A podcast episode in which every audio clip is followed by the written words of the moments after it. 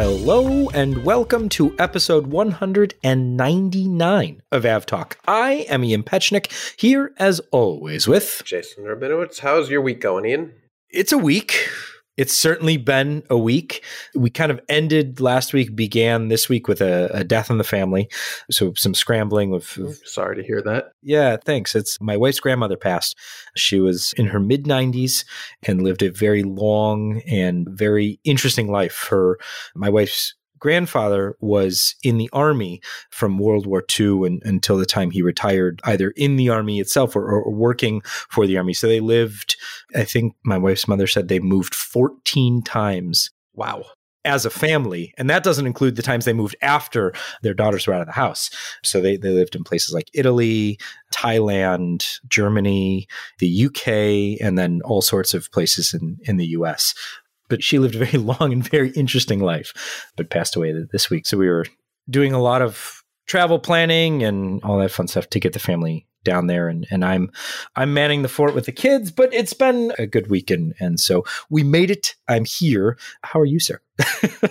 I'm doing well. In comparison, I've got nothing really going on, just trying to keep up with the news. It's been a long year. Yeah, it's been a long, been year, a long this, year this week already it's Wednesday. I'm like almost hesitant to do an episode for what may come. It really does feel like one of those weeks where we record and we hit like stop, and then something major is going. And then happen. something can happen. It, it, so, feels so like knock on wood. Yeah, but that doesn't happen. So later in the program, we're going to go to Gabriel Leigh, who had an interesting conversation with the folks at Swedavia, which is the Swedish Airports Authority, about electric and hydrogen propulsion and, and, how airports are getting ready for that. So that's later in the show. But first, we begin with the big news of this week, or one of the big stories of this week over the weekend. The first is the Yeti Airlines Flight 691 that crashed near Pokhara in Nepal. It was an ATR 72 500 that crashed on approach. It was flying from Kathmandu to Pokhara, and sadly, all on board did not survive.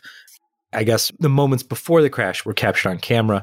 And I suppose we should briefly discuss what has been purported to be a video from inside the cabin, though for a variety of reasons, I remain unconvinced that it is a legitimate video for a variety of reasons, but it has been shared widely against my call to not do that, mostly because I don't think it's an accurate video, but also because if it's accurate, it needs to be seen by crash investigators, and that's about and nobody it. else. Yeah, when I came across it on Reddit, I did share it with you and some other people with the explicit instructions to not watch it, but be aware of it. And I would give that recommendation to pretty much everyone else because it's still not been authenticated as, as an actual authentic video. And even if it was, don't watch it. That's all we'll say about that. Yeah, you, you don't need to. But investigators are combing through the wreckage. The flight data recorder and the cockpit voice recorder have both been recovered in, in good, good, condition. condition. So that's that's good news. Yep. So that is good news, and hopefully the investigation does yield fruit as far as the cause of the crash and any learnings we can take. I will discuss the ADSB transponder issues that we've encountered with this particular aircraft in the Yeti Airlines fleet.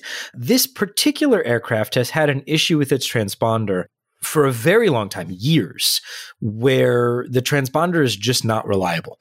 The data coming from the transponder, you know, when taking human eyes to the data, you quickly realize there's something wrong with the transponder erroneous altitude and speed data coming from the transponder. And unfortunately, the position information stopped before the end of the flight. So we had data coming from the aircraft, including altitude data, speed data, extended mode S data, which includes some of the autopilot settings, but not position information for whatever reason for this particular aircraft towards the end of the flight. But that's not unusual with this particular transponder. Of course, it had to be this one because all of the other aircraft in the Yeti Airlines fleet are perfectly fine. Yeah, and to clarify on that, that's not a flight safety issue or anything. It is almost certainly just the ADSB portion of this transponder sending out erroneous information to us as observers on Flight Radar 24 looking at the ADSB data. It looks not great, but I'm sure the information pre- presented to the operators of this aircraft was not impacted in, in the same way because it, it certainly would not have been an airworthy aircraft, especially not for, for years. That's an important point to make. The data coming out of the transponder versus what the pilots are seeing, which is why the recovery of the flight data recorder is so crucial because that will show what the pilots were seeing, what the pilot instrumentation was versus what the ADSB transponder, for whatever reason, is including a lot of erroneous information. So in the blog post that we put together, kind of discussing this a little bit, what I did was take, I did a sense check, the altitude values, and only included those that n- were sane, looking at historical data from previous flights by the same airline with the same aircraft type on the same route, and taking the autopilot setting. So the the setting from the, we've talked about this before the mcp alt setting the mode control panel the altitude setting for for the autopilot taking those values and then reconstructing the altitude of the aircraft based on those values excluding some of the values that we were getting which were nearly 100000 feet in altitude. So clearly no atr is is flying at 100000 feet and so taking that and reconstructing the altitude profile gives us a better picture. But because the transponder stopped sending out position information, it becomes a lot harder to kind of correlate things. So again, we wait for the FDR readout. Yeah, definitely interesting. Noteworthy, at least, that the data just stopped being transmitted by the transponder in this aircraft. Because looking back at the history, that doesn't appear to be very typical of the transponder. Usually there is data from end to end. It's garbage, the data, but you're usually getting something. But on this particular flight, unfortunately, the, the data stream just stopped entirely. Yeah, so it's important to note that the data stream didn't stop. The transponder continued to send data. It just wasn't sending position updates. Yeah, which is definitely noteworthy and strange whatever information we're going to have to wait until the flight data recorders are not recovered at this point but read interpreted and some sort of preliminary report is released i would not trust any of the information coming out of the media in, nepal right now because some of the information is quoting officials from the region speculating that there was a mechanical issue with the aircraft of some sort. This is a quote lifted from a local news report, now on Wikipedia, that says a civil aviation authority of Nepal spokesperson said the weather was clear according to the preliminary information. The cause of the crash is a technical issue of the plane. There is no information I am aware of to confirm that as being true. There are no reports of any mechanical issues. There were no calls from the pilots of that aircraft to air traffic control that they were having any sort of issues. There was no squawk code issued. Nothing really points to there being some sort of technical issue on that aircraft, aside from the outcome, of course. But we're going to have to wait until an official preliminary report is issued because what we're seeing now is just not accurate, unfortunately. So we'll leave that one there for now and return to it once we know a little bit more and a preliminary report is issued. Let's go to New York, where a quiet Friday night got much less quiet and could have been very not good, but quick eyes and, quick senses from air traffic controllers and the pilots involved, especially the Delta flight, contributed to it being just a case of hot brakes and delayed flights. So, Jason, I don't know if you want to kind of run through the scenario of what, what happened here. I will say that this near incident actually got gained a lot more media attention than the the crash of Yeti Airlines in a in a weird twist of reality here where the actual crash didn't get all that much attention but this runway incursion at JFK keeps getting media attention. It, we're five days beyond, and it's still in mainstream media. The day after the incident, I, I was actually tipped off by the person who did break this news one way or the other, uh, John NYC on Twitter, who always seems to have inside information, especially on things like this. But somebody told him, hey, look at AA 106 yesterday. And he told a few people, myself included, to go look at that. I, I was busy, so I didn't have the chance. But the more people looked into it, the more it became clear that there was a, a near catastrophe at JFK, the word Tenerife was thrown around a number of times, maybe correctly, maybe not. But what had happened was Delta 1943 was already on its departure roll on JFK's runway 4 left as American 106, a 777 200, I believe, unfortunately did not follow the instructions given to them by air traffic control. And instead of turning right on taxiway Kilo to cross over runway 31 left to then get to runway 4 left, they crossed on, I believe, taxiway Juliet over the active 4 left runway directly in front of the departing Delta 737 900ER. That Delta 737 was reported, I believe, 104 knots before they slammed on the brakes after air traffic control up at JFK Tower got on frequency and said, cancel takeoff clearance, stop. And fortunately, even though every other protection to prevent something like this from happening failed, the radio frequency was not blocked. And basically, the only thing, one of the only things potentially preventing catastrophe here was that the, the frequency was open. The Delta pilots heard the air traffic controller tell them to stop, and they did so. And when all is said and done, there was 1,028 feet between aircraft while they were both on the runway.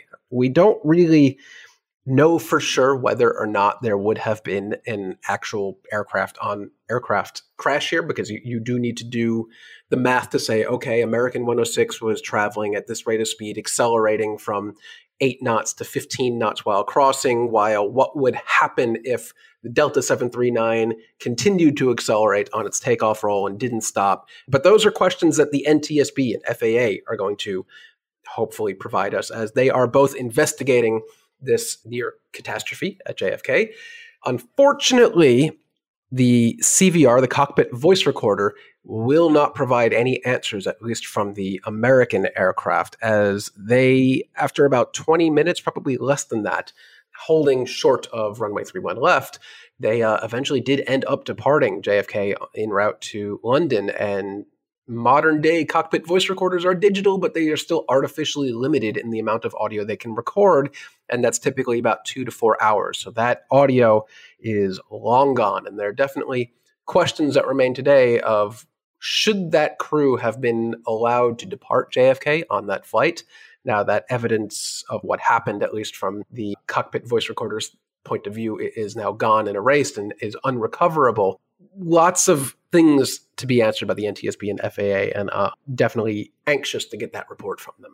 It'll be very interesting to see the different focuses of the FAA and the NTSB reports if the FAA does in fact issue a report. I know we'll get a, a, report from the NTSB, but it'll be interesting to see what the FAA has to say as well. The interesting thing to me is the FAA kind of opened an investigation pretty much right away, but then it took a few days for the NTSB to get involved. So I'm interested to understand what the deliberative process was for them to announce, or if it was just a delay in announcing it. I think it was probably a delay. That might be the case in announcing it. Yeah, because our friend Ross Feinstein over on Twitter, who who used to be uh, Corp Comms from American, actually did dig into the NTSB rules and all that, and did note that on occasion of a runway incursion of this nature, the NTSB is supposed to be immediately notified. So there is going to be the question of was the NTSB notified immediately as it was supposed to be, or did possibly not all links in the chain work as it was supposed to, and NTSB, I don't know, learned about it on the morning news, which is possible, but I hope not. But there's lots of questions to be answered. Why did multiple layers of protection against this very thing fail when it basically came down to the air traffic controller in Kennedy Tower seeing this and getting on the radio and preventing it, and the Delta pilots hearing that transmission over their radio and being able to stop on time. Or other people like you have probably mentioned that thank goodness this was a 737 900 ER with the probably absolute worst acceleration rate yes. in modern jet aviation. So, had this been, I don't know, a 767 or 757, this might be a very, very different story. But also on the flip side, had it been a 767, a 777, a 747, or something, you know, much larger, less so, you know, the acceleration rate, though that becomes a factor, but also the bigger you are, the longer it takes to stop. And so, does that become an issue? So, like all of the factors that went into this being the world's worst aircraft, the 737 900ER, and a 777 that, for whatever reason, decided to accelerate as they crossed the runway. For whatever reason, they did. Not a lot. I mean, they went from like 12 to 18 to 20 knots by the time they crossed it, the it runway. mattered. So, but all of that went into making this less close than it could have been. And thankfully, you know, not an incident or not an accident, but rather, you know, just a runway incursion incident. But definitely looking forward to reading that report. Let's go to Amsterdam for another Delta issue. This time it was Delta's fault. Oh, Yeah. A Delta A330 landing on runway 22 came up a little short. They landed on the lip of the paved area of the runway or touched down on the lip of the paved area of the runway which is about 300 meters or or almost a, a thousand feet short of the touchdown point of the runway. So quite short of where they should have been. So that's another another investigation and another report that we'll be interested to read. Whether or not weather played a factor because the weather wasn't great but it wasn't the worst we've ever seen it in Amsterdam. So another one to watch and another one to look out for. We're just racking up accident and incident reports today. yeah, and not applying blame to anyone here. We don't have the full story. Maybe there was some sort of weather condition that forced the the aircraft to land unfavorably like this. But it was interesting to see the initial news come out saying, "Oh, they landed short of the runway by a few meters." Well, no, they they landed short of like the physical pavement of the runway. They were 300 meters short of the touchdown point. They weren't even close. There should have been all sorts of low energy, low speed, low altitude warnings and on that aircraft. But again, maybe there was a microburst. We don't know. So we'll have to wait for uh, the Dutch and I guess the maybe the NTSB gets involved here. Somebody will issue a report and we'll find out what happened here. But I think the aircraft is back in service now. I know it was shuttled over to Detroit on a repositioning flight, but I think it is now back in service, thankfully. And yes, it is today. It is in Paris out of Minneapolis. So it hasn't gone back to. Uh, actually, no, the other day went Atlanta to Amsterdam. No, wait, that flight was canceled. Never mind. So it looks like they're keeping it away from Amsterdam for a little bit. There you go. So this particular incident won't generate a report, but it did generate some terrible reporting. Oh, geez, I know what you're talking about. And this was, you know, that Twitter account, Awful Aviation? This should be the pinned tweet forever. It really should. So Qantas 144 was flying from Auckland to Sydney yesterday, or technically, I guess, today. Time travel. Time travel. Times, I hate time zones. And what happened was, is at some point between Auckland and Sydney, the crew received an indication of some sort and shut down the engine, shut down one of its engines. This is a, a 737 800. And with one of the engines shut down, approaching Sydney, they squawked 7700 and initially had declared a mayday. They revised that down to a pan pan. So less urgency, just you know, be aware of it. We're going to ask the rescue services meet the aircraft on the runway because we're going to be coming in with, with a single engine landing, et cetera, et cetera. Not out of the ordinary in any sense of the word for this type of procedure. And important to note that the engine did not fail. The engine was apparently shut down by the crew. That, that there's a distinct right, right. difference This was there. a, a crew decision to shut down the engine. There was no engine failure. The, the crew received indications and chose to shut down the engine and then followed all proper procedures. Then they landed just fine. Photographers, because there was a lot of notice here, photographers were able to position themselves to watch the landing. There were helicopters involved, there were photographers on the fence line. The right hand engine opened up as the CFM 56 does with its thrust reverse and and it opened up to allow the reverse thrusters to do their reverse thrusting. Those photos were captured by photographers and sent to their respective wire services and newspapers and two journalistic outlets and I think I'm being generous Oh, here. you are being real generous. two tabloids. Let's say tabloids, call them what they are. Yeah, two tabloids. The Herald Sun and the Daily Telegraph both claimed that the damage was visible on the aircraft. Oh my goodness. When, when they saw the reversed thruster open. What do you think they would say when, when, when they saw the door open? And like, oh my God, there's a hole in the side of the plane. Oh, it's just the door. That's exactly what they said. Oh my God, No, no, the wing is with it. getting bigger. No, those are the flaps. Yeah, this was some of the worst aviation, and I'm air quoting here, reporting I have Oh, ever seen. And the worst part so is they, they were called out on it, as they should have been, and they just left it up. I think it's still up right now. For them, it's a click thing, which is why I didn't share a link to any of the articles when I posted this on Twitter, because it's stupid. And they're stupid for posting it, but they don't care because it still gets, you know, clicks and, and it drums up engagement with them and people calling them idiots. They don't care because the more people that click on that story, the more they get paid. It's as simple as that. And it's stupid. I have nothing to add. No, no. Good job. Anyway, okay, so let's go back to what happened last week with the NOTAM outage. That got solved, and the update is they were trying to update the NOTAM system, and that didn't work. Hmm. And then they updated the NOTAM system. We, did we ever get confirmation that they actually finished the updates? I don't know. We also don't know what happened. as far as I know, we don't know what happened with the Canadian NOTAM system either. No, maybe no, maybe the don't. same faulty USB drive was put in in both Yeah. national systems. I don't know. Still very suspicious of the whole thing. But what is known, what does stand, is that these systems do desperately need to be upgraded to prevent something like this from happening again. Not that modern systems are infallible. Anyone who knows, who's used any sort of modern day Windows system, knows that maybe they should stay on Windows XP. I don't know. But this probably can't be allowed to happen again. Switching over to a bit of business, we've got Lufthansa going it alone for ITA Airways. They're initially bidding for a minority stake by themselves now. They had previously been part of a group bid, but now they're going for it by themselves with the possibility of full ownership later. Lufthansa Group looking to open up an Italian hub. That's worked out marvelously in the past for others, so I'm sure it'll be fine this time.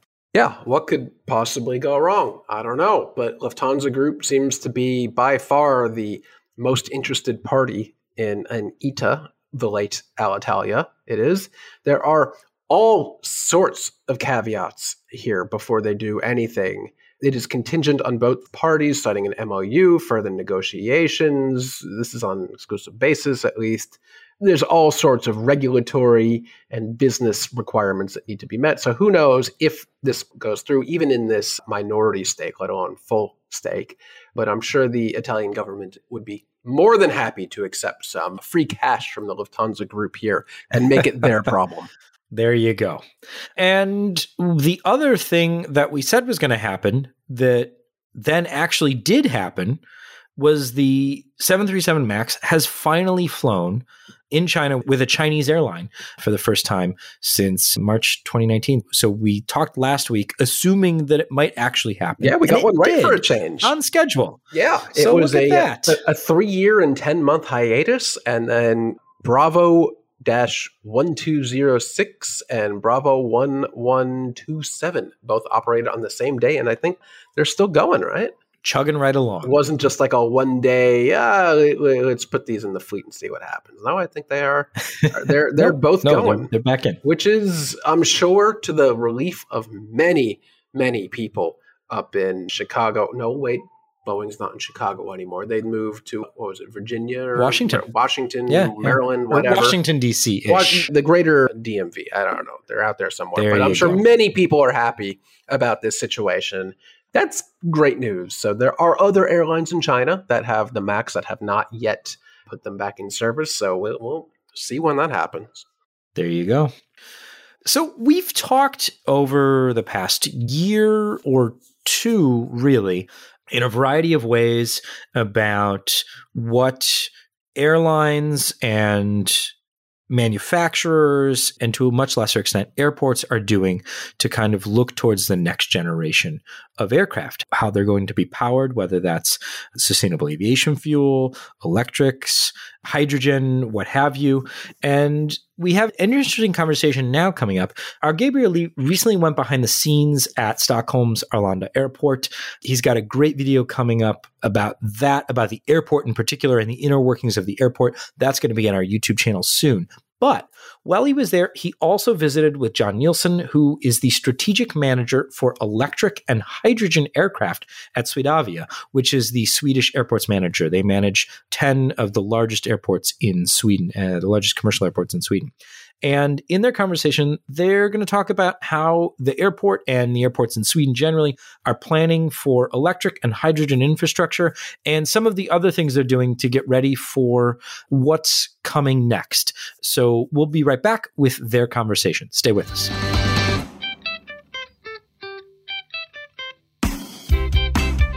I'm here at the Swedavia offices just outside Stockholm's Arlanda Airport terminal area with John Nielsen, who's responsible for strategies around electric and hydrogen aviation.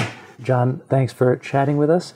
I was hoping to hear a little bit about what you are actually working with. What are the sort of tangible things you work with day to day as you gear up for these sort of things. It's sort of, for many of us, it's a, quite an imaginary thing to think of electric and hydrogen aviation. So it's really interesting to hear from you what you actually do with that. First of all, thanks for having me. And it's always fascinating to speak about the future. And that's what I'm working with the future when it comes to our airports. What will happen when we start flying with electric or hydrogen driven aviation in the future? And what will be the consequences on our airports? Because we at Swedavia, we take care of the airports and we plan the airports on the long term with master plans and development plans. And it's very important for us to understand what we need to build on the airports in the future to make sure that we offer as, as interesting product as possible when it comes to new kinds of aircraft in the future.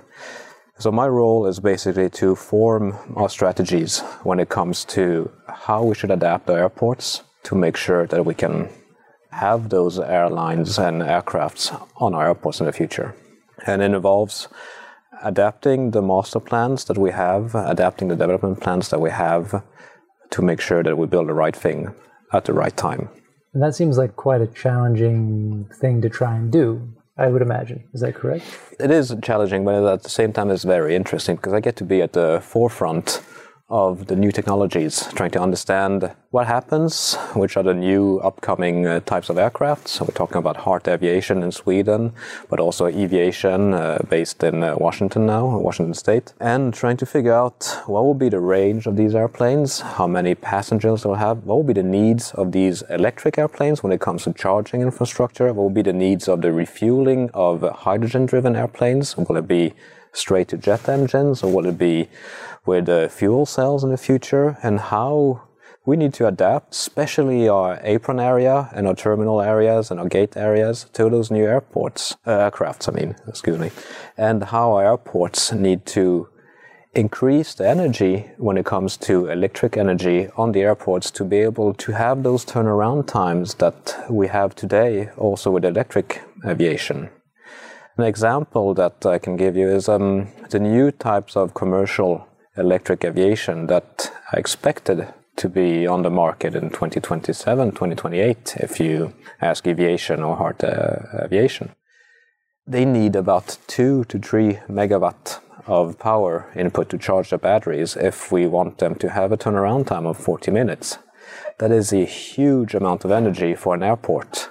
And we need to figure out how to be able to cope with that high demand output and try to figure out how to deal with that. Should we take it straight from the net, uh, electric grid, I mean, or should we have other types of um, energy reserves on the airport to be able to to handle that in the future? And that's a fascinating but also very complex way of planning the airport that we are not used to. Uh, it goes away from the traditional side of planning airports, where we had our fuel depots and we refueled our aircrafts on the stands or remotely, and that was it.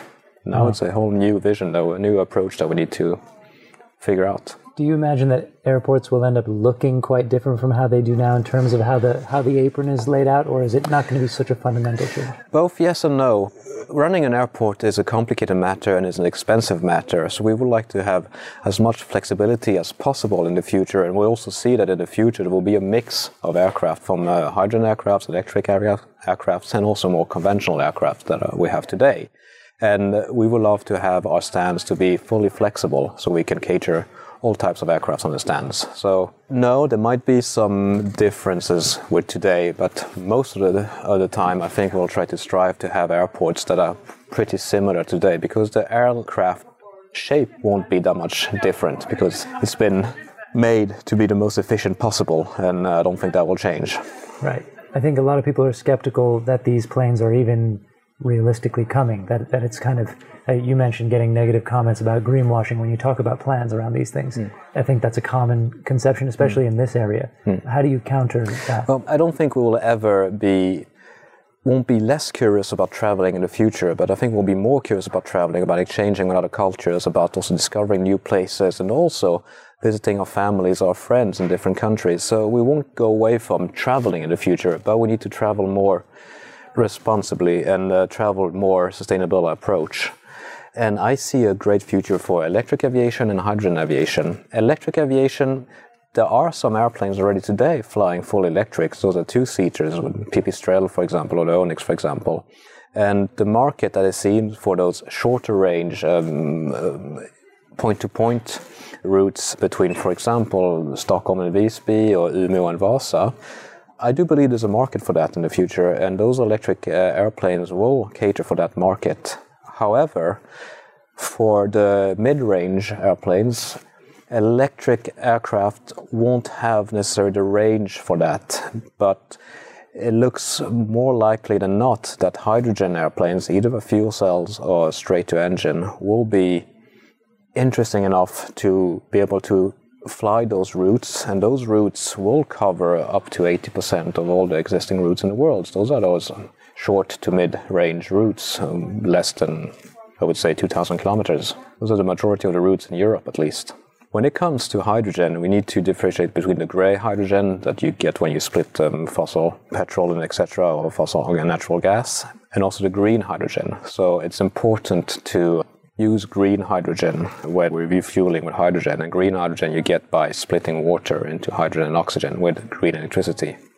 So it's going to need a new ecosystem for um, sustainable fuels in the future and also a bigger priority on the sustainable electricity in the future that will be needed to produce that fuel and maybe more of a local production of electricity that could be used to then further the, produce hydrogen on the airports or in the vicinity of the airports.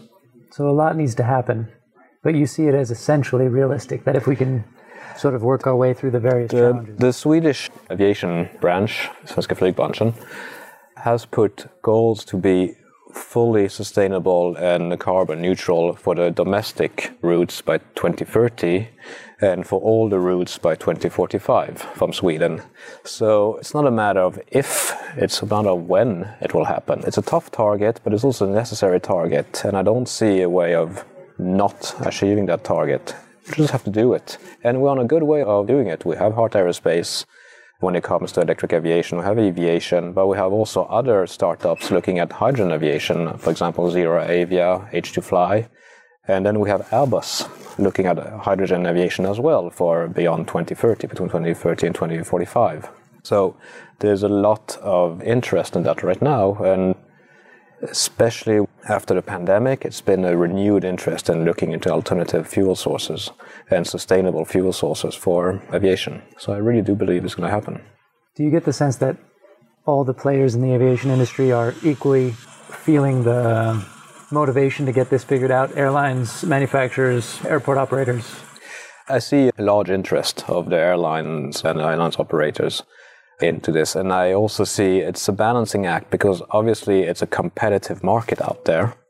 But there's also a need for the airline industry to be more sustainable. They understand it. They also need to do it because the customers, their customers also care more and more about a sustainable approach, and they put a lot of weight into the possibilities of traveling in a sustainable way. So many airplanes, airlines now offer the way to buy fossil-free fuel, sustainable aviation fuel, to offset your travel.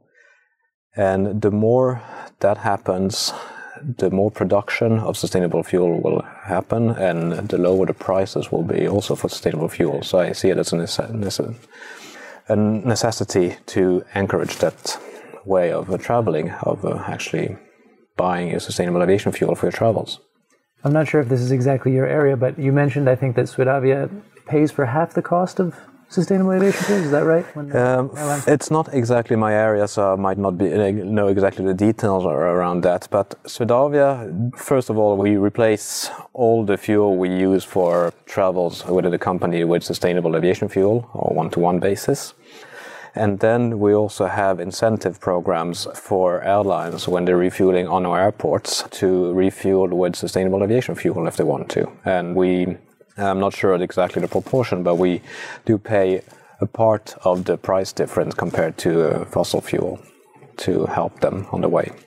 Can you tell me about what you mentioned about how you see the airport as an energy hub for the future? Yeah, absolutely. We see in the future that energy, when it comes to producing energy more locally will be very interesting in the future, both for the airport for running our own operations, it takes a lot of electricity to run an airport, but also for the aircrafts on the airport.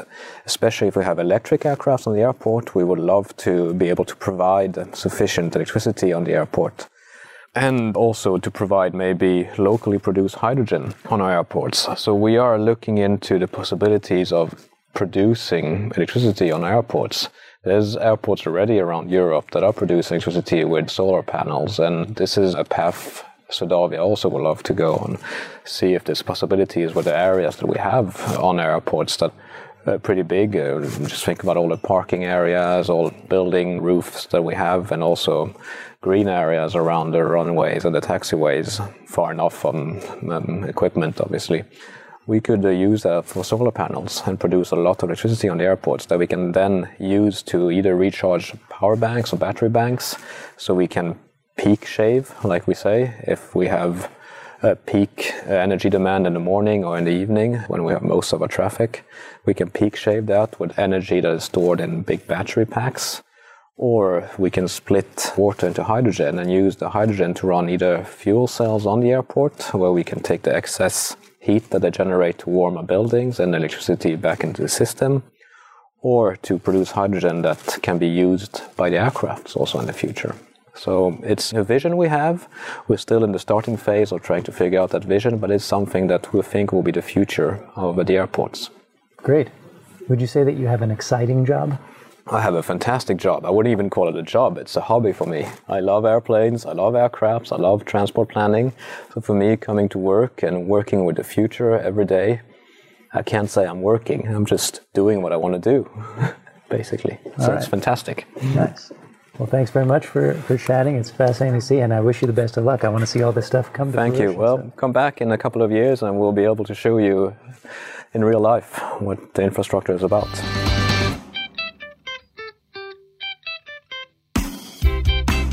Welcome back. I thought that was an interesting introduction into kind of what airports are going to have to do to support all of these possibly different types of powered aircraft. I mean, we've talked about SAF and, and dealing with that as fueling aircraft, but thinking even further than that, where do you get all the electricity for electric aircraft? Where do you get all of the hydrogen for hydrogen powered aircraft? And I think that's going to be a really interesting interesting conversation moving forward, especially as we move beyond kind of single airport managers into airports that are just kind of on their own rather than have a national management. Yeah, we were actually talking about this a bit privately today about the charging of electric aircraft and if it's complicated for an airport the size of Stockholm or with the support of corporate backing and major airlines, how in the world little airports, little privately run airports that may end up on the receiving end of some of these electric aircraft. How in the world are they going to end up building out the infrastructure to support any of this, I guess, be it hydrogen or electric? That is such a big question I have that I, I don't really think has any answers right now, but it is very interesting to hear about what an airport like Stockholm Arlanda is planning, or at least thinking. Yeah, yeah, for sure. I think that's definitely a big consideration, especially where state support isn't necessarily as forthcoming. So, speaking of state support, NASA today awarded Boeing the contract, the partnership for the transonic truss braced wing demonstrator or concept. So NASA is going to contribute 425 million and 725 million of the expected cost will come from industry including Boeing and its partners.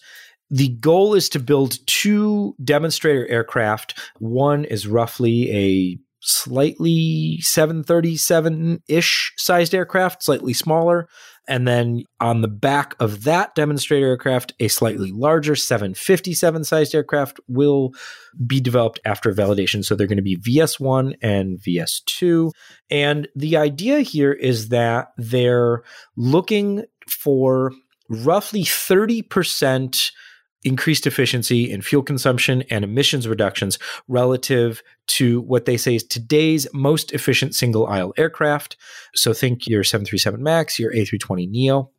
And this particular wing, it's longer, it's thinner, it's more swept, and then it's braced by a diagonal truss. So think normal aircraft, longer wings, thinner wings, and then a truss that comes out to about the center point of the wing supporting it.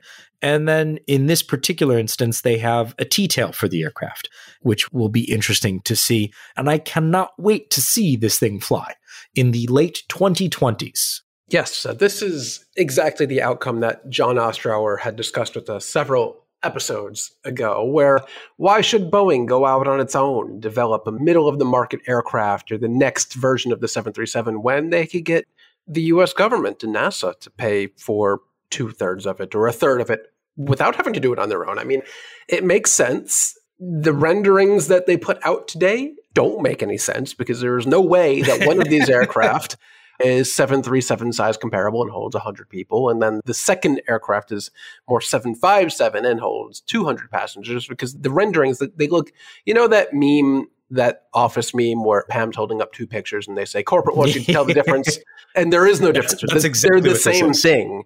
They look well, almost they, the same. Jason, one of them says VS1, and one of them clearly says VS2. Mm, mm-hmm, mm-hmm. But it looks like these renderings were tossed together by an intern at the 11th hour or something like that. Very strange for a program that's going to be donating nearly half a billion dollars to the effort. But very, very early days, very exciting to see where this goes. I wish Boeing and NASA and whoever else is vested in this as well. Very interesting again to see the difference between where Boeing is heading and where Airbus is heading, where Airbus is spearheading much of this development on its own and is looking towards alternate propulsion methods such as electric or hydrogen, really more so these days, whereas Airbus or Boeing, on the other hand, is really let's let the government help us out with some of this, well, a lot of this money to make efficiency gains on existing propulsion systems because I didn't see anything here. Maybe I missed it about this being an electric or hydrogen powered aircraft or anything. So it's really more about aerodynamically improving existing propulsion systems, which is right. certainly a way to go about doing it because Boeing has certainly been in sustainable aviation fuel camp moving forward, which I hope is not the permanent answer moving forward. It shouldn't be. But if it is, Boeing seems to be on the right path. I mean, I think this is a case of why not both? Why not, you know, if you can improve the aerodynamics of the aircraft and increase efficiency by 30%, and you can also use that design in a green hydrogen powered aircraft, that seems great to me. Yeah. So, I mean, hopefully all of these things start to really pick up speed, or not necessarily pick up speed, but pick up kind of roll up into larger projects so that you end up with an aircraft that can fly sustainably and not just less I mean, because when we talk about sustainable aviation fuel, most of it's not sustainable. I mean, it really all depends on the feedstocks. And so the question becomes, you know, yes, it's less bad, but still it's not sustainable. And so, really getting to that where sustainable means sustainable and not just a fancy word for it's less bad than what we were doing before or what we're doing now. So yeah, I, I think this is good and, and, hopefully we see more of it. In 10 years, maybe we can merge whatever Boeing comes up with with whatever Airbus comes up with and make one combined aircraft and, you know, synergies and whatnot. No, no, that's not that's not gonna work. I don't think those two will work together anytime soon. Sorry for all all of the manner of reasons. So yeah, an interesting first step, an interesting award today, and certainly looking forward to seeing where it takes us and where things go. Looking to see these fly by the late 2020s for inclusion in the 2030s for kind of the next generation of aircraft that Boeing produces. To close the show, we've got I feel like bits and bobs, but worth mentioning. No surprise here, Delta exercising options for 12 A220-300s.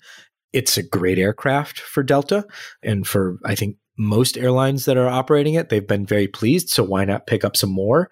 And this one, I think, deserves a little discussion because Airlines for America, which is the trade organization that represents US based airlines, is petitioning for an extension of the slot waivers into China and Japan. China recently reopened to flights, but those are not quite going yet. And Japan also recently reopened flights, and those are not going as much as we would have expected them to, mostly because of the kind of getting things going phase where people are still, I think, a little apprehensive about booking and navigating what they need to do. Not me. Let's go. more flights. And, Let's go. I need them. And, and Jason's already in Japan. I need more award availability specifically. So let's go with that. I mean, don't we all? But it'll be interesting to see whether or not this particular waiver is extended or they say, no, you need to start operating these flights because the airlines are arguing we can't make money on these flights yet. There just isn't enough demand given the situation to meet all of the slot requirements that we have. So it'll be interesting to see what the authorities then say about continuing on with the slot waivers. So we'll, we'll keep an eye on that and see how things go. And that brings us to the end of the episode, episode 199. Jason, episode 200 coming up. It's going to be a fantastic episode. It's yeah, going to be a huge we, episode. We've got it's a big be, one with, honestly, we've got nothing planned. So let's hope there's a lot of good, interesting, wholesome, friendly, happy news that happens in the next seven days because we've got nothing planned we don't necessarily have anything planned yet, but if all goes according to plan, it will be a very good episode. They're it really all depends very on, good uh, episodes, uh, Ian. They're all very good episodes. Yes. it really depends on a particular schedule being kept that we can discuss next week. And we hope to have a great show for you next Friday. But in the meantime, I hope you enjoyed this show, this particular episode. And if you did, or if you didn't, leave us a rating, review, or send us an email, podcast at fr24.com. Last week, we got some interesting notes about my love or lack thereof for the 787 8. But if you do have a comment about anything that happened in the show, if you want us to talk about something, please email us podcast at fr24.com. And in the meantime, we hope you have a great week and thank you so much for listening. I am Ian Petchenik here, as always, with Jason Rabinowitz. Thanks for listening.